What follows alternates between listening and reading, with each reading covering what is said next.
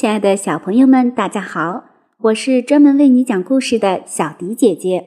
这几期节目呀，小迪姐姐要为小朋友们讲述几个和风有关的成语和它的故事。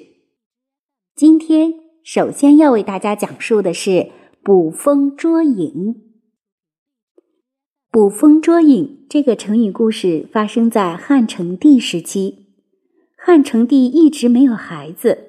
他担心自己的皇位没人继承，所以病急乱投医，越发迷信。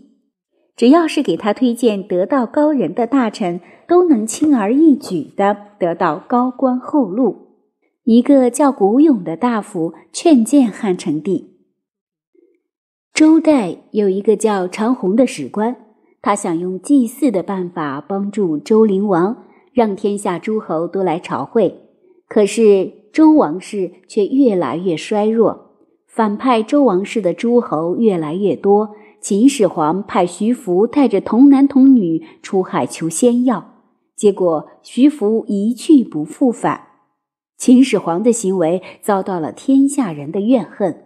这样的例子数不胜数。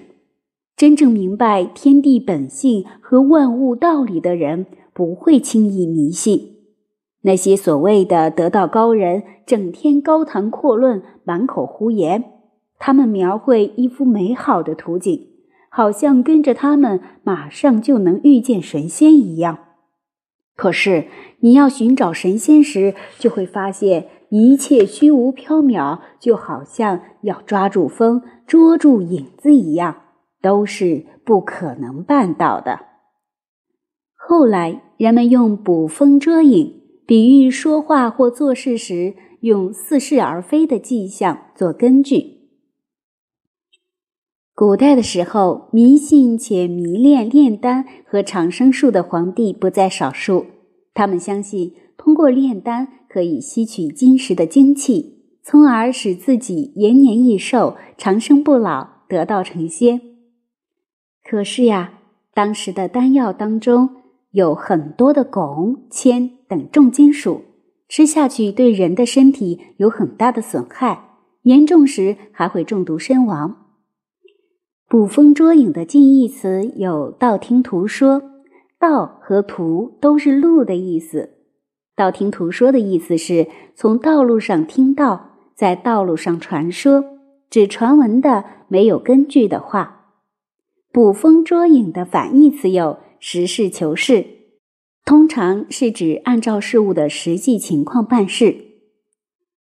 最后呢，小迪姐姐还要为大家拓展一下这则成语故事当中出现的几个其他成语：高谈阔论，指漫无边际的大发议论，多含贬义；虚无缥缈，形容非常空虚渺茫。